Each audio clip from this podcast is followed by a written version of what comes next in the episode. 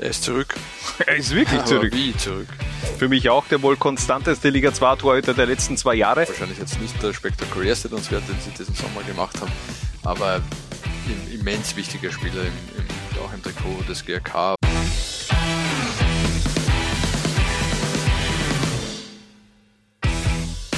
Laula 1 baniert und präsentiert heute das Liga 2 Team der Hinrunde und den Start macht dabei die Nummer 1, der Nummer 1, nämlich Jakob Meyerhofer Harald.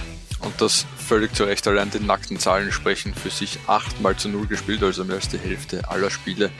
14 Gegentore in 15 Partien, also nicht einmal eins im Schnitt pro Spiel.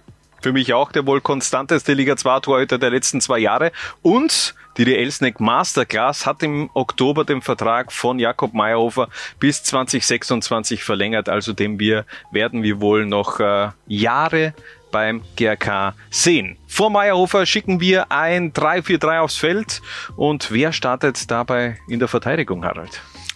Der älteste Mann, den wir in dieser Elf haben, glaube ich. Äh, Christian Popalovic, und das ist eine Lüge, er ist nicht der älteste Mann, den wir in dieser Macht Elf haben. Trotzdem. Ähm, Christian Popalovic, Routinier beim FAC, ähm, der Fels in der Floridsdorfer Abwehrbrandung. Es ist wirklich komplett egal, wen du äh, Christian Bubalovic an die Seite stellst. Es funktioniert einfach. Also auch gemeinsam jetzt mit Benjamin Walquist die zweite Saison schon wirklich, das passt einfach perfekt, diese Konstellation. Wir hätten auch sicherlich einen Walquist in diese Verteidigung nehmen können, aber Bubalovic für mich eben auch aufgrund der, seiner, seiner Treue den Floridsdorfern gegenüber eben auch schon Ewigkeiten dabei und auch äh, erfolgreich in der Offensive hat dreimal getroffen, einen Assist beigesteuert und eben der Doppelpack gegen Stripfing, sein erster Doppelpack seit 2011. Seit 2011 und damals für die zweite Mannschaft von Cottbus gegen Hertha BSC. Aber eben, das ist ja auch eine seiner großen Stärken. Wenn, wenn der von auf ein Kopfballduell springt, wird's für den Gegenspieler relativ finster.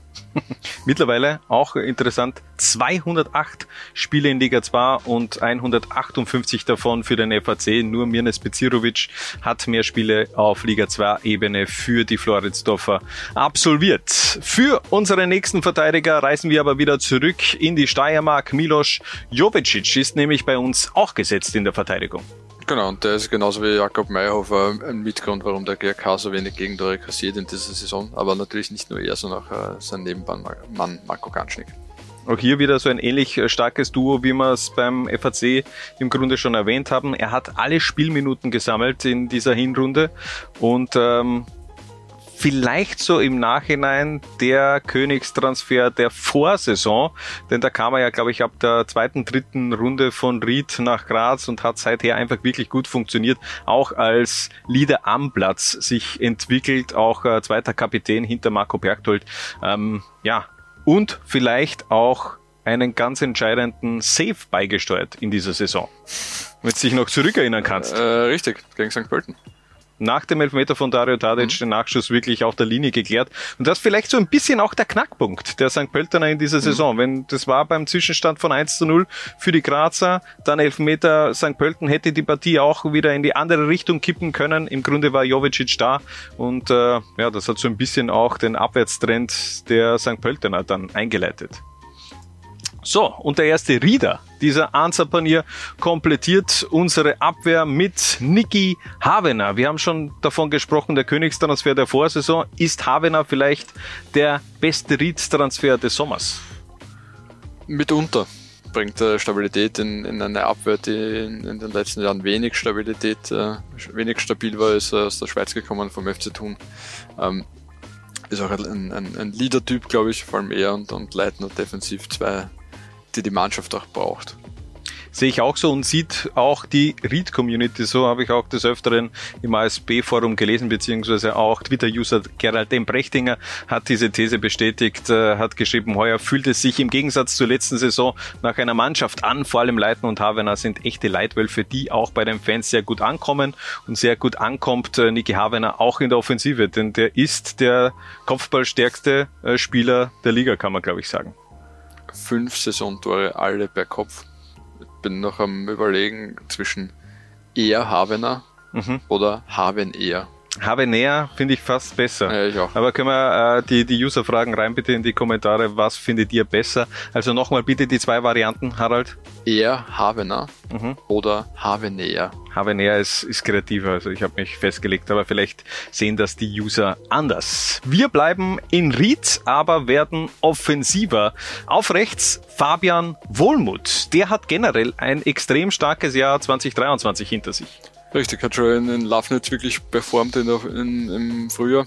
Ähm, hat es in die U21 geschafft und das aus Lafnitz. Ähm, das ist schon mhm. mal aller Ehren wert und dann natürlich auch den Sprung zur SV Ried und sich auch dort äh, sehr schnell festgespielt in der Mannschaft. Ja, und vor allem in den letzten Spielen auch offensiv sehr verhaltensauffällig. Vier Assists und zwei Tore in den letzten sechs Spielen. Insgesamt kam noch ein weiterer Assist dazu. Also zwei Tore und fünf Assists können, können sich schon sehen lassen. Und auch da haben wir wieder so einen epischen Save vorbereitet, nämlich in der Schlussphase gegen Lafnitz beim Stand zwar von 5 zu 0 für die Rieder, aber solche Szenen lieben eben auch die Fans, wenn du bei 5 zu 0 nicht den Gang zurückschaltest, sondern eben da auch nochmal zurückfightest und auf der Linie klärst um die Null zu halten und äh, hat er sich dann eben auch äh, feiern lassen vor der Kurve der Rieder. Also Fabian Wohlmuth, äh, extrem starke Entwicklung der 21-Jährige in diesem Jahr hingelegt. Neben Wohlmuth ein Ex-Rieder, der sich scheinbar in Bregenz richtig wohlfühlt mit Murat Schatin, der offensive mhm. Motor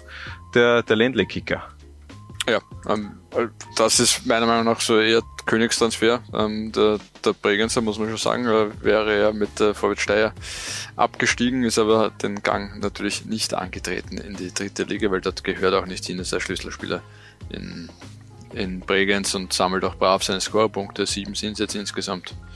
Ja, kann sich sehen lassen, der, das Frühjahr, äh, der Herbst. Er scheint, er scheint endlich wieder auch zurück in der Spur zu sein. Also wenn du dich zurückerinnerst, auch an seine Zeit bei Wacker Innsbruck, da ist er schon ziemlich gehypt worden, dann der Wechsel zu den Riedern, da hat es in der Bundesliga nicht ganz so funktioniert und dann über den Umweg Steyr in Bregenz gelandet. Mal schauen, was die Zukunft so sich äh, so bringt für Murat Schatin. Und kurios, fünf der bisher sechs Spieler in dieser Hansa-Panier hatte eine Read-Connection. Entweder aktuelle oder Ex-Kicker äh, der Inviertler. Milos Jovicic mhm. ja auch ein, ein Ex-Reader. Stimmt. Das wird sich jetzt aber ändern. Das wird sich ändern, denn wir machen im Mittelfeld weiter und der darf natürlich nicht fehlen. Christian Lichtenberger, im Nachhinein einer von vielen Transfers der Grazer, die in diesem Sommer aufgegangen sind. Ja, da kann man Titi Elsnick, wir haben es eh schon ein paar Mal gemacht, aber gerne noch einmal nur gratulieren für diesen Transfersommer.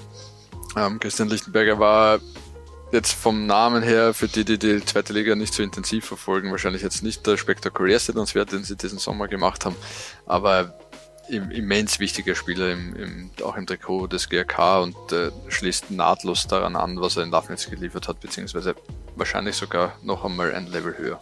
Ganz ehrlich, ich habe es ja 2018, 2019 habe ich ihn schon als Messi von äh, Vorwärts Steyr bezeichnet. Da hat er mir schon extrem gut gefallen. Danach ist so ein bisschen die Entwicklung ins Stocken geraten, meiner Meinung nach, beziehungsweise waren vielleicht auch die Stationen die, die falschen. Denn jetzt hat er eben Spieler rund um sich, beziehungsweise auch die Taktik, die äh, ist perfekt für das Spiel von Christian Lichtenberger und da kann er sich offensiv, auch wenn er das in den letzten Jahren schon getan hat und da, ich will die, diese Leistung der letzten Jahre nicht schmälern, denn da hat er auch gute Stats, aber so in den Fokus gespielt, Fünf Tore, drei Assists und generell seine Rolle beim GRK gefällt mir sehr gut und hat sich dann auch gleich äh, zu Saisonbeginn mit einem Tor und Assist im Cup vorgestellt. Also da läuft das Werkel richtig gut bei Christian Lichtenberger und dem GRK. Zum Abschluss unseres Mittelfelds bringen wir einen, würde schon sagen, verkappten linken Mittelfeldspieler, denn eigentlich ist er auf der Linksverteidigerposition zu Hause mit Sedomir Bumbic. Richtig. Das ist ein bisschen die die Kai Havertz Rolle, die Sedomir Bumbic bei der Wiener spielt, wobei die Kai Havertz Rolle, wie er es gegen den ÖFB gespielt hat, will ja niemand spielen. Ja gut, er, gegen die Türkei war das jetzt auch nicht das rein, aber im Grunde, ähm, ich glaube, er hat jetzt ja nichts dagegen, mit Kai Havertz verglichen zu werden. Auch wenn es etwas, passieren, ne? etwas andere. Nein, auch der hat ein, ein, wirklich extrem starkes Jahr 2023 hinter sich. Er ist auch bei den äh, Kollegen auf Instagram von First Vienna News äh, vom Fan, äh, von der Fanseite ähm, ist er matcht er sich momentan mit äh, Bernhard Luxbacher um Platz eins mhm. äh, bei der Wahl zum Spieler des Jahres. Also von dem her, der kommt gut an bei der Mannschaft, bei den Fans Defense und äh, ist eben auch ein Impuls, ein richtiger auf der linken Seite. Und diese Tore, Alter.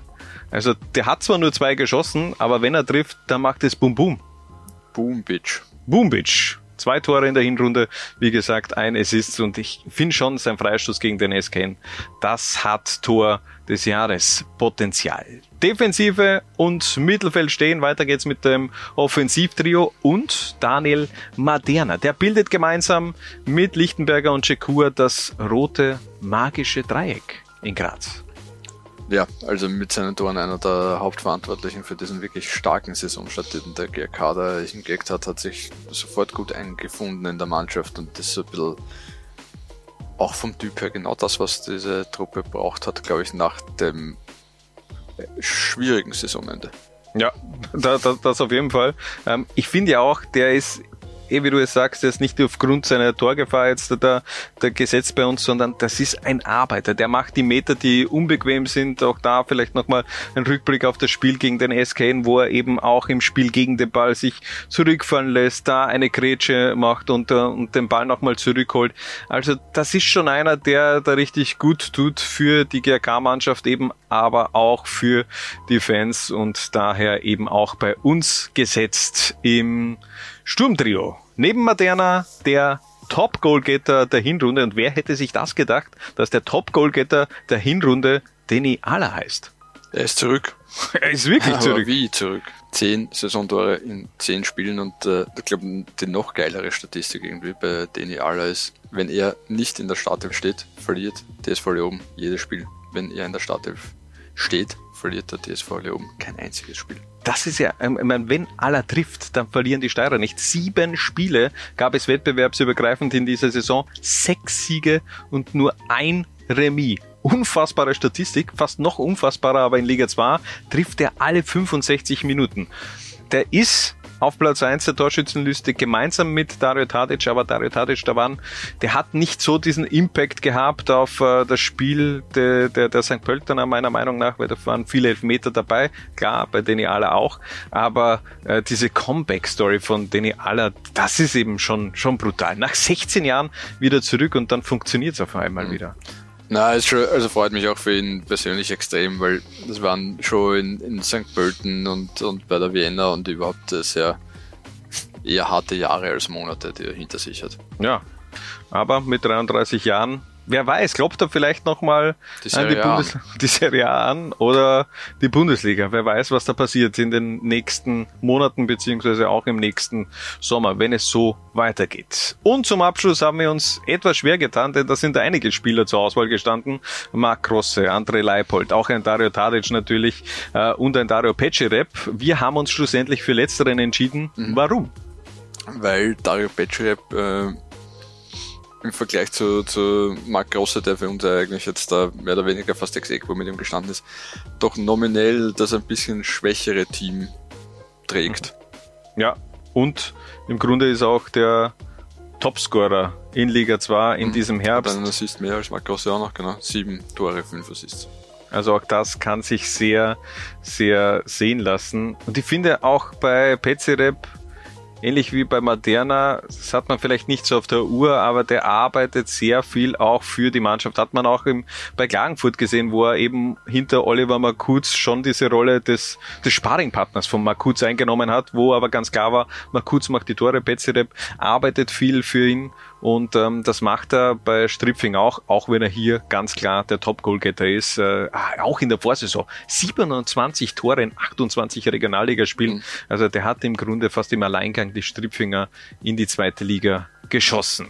So, jetzt haben wir eigentlich noch gar nicht besprochen, wer ist unser Trainer der Hinrunde?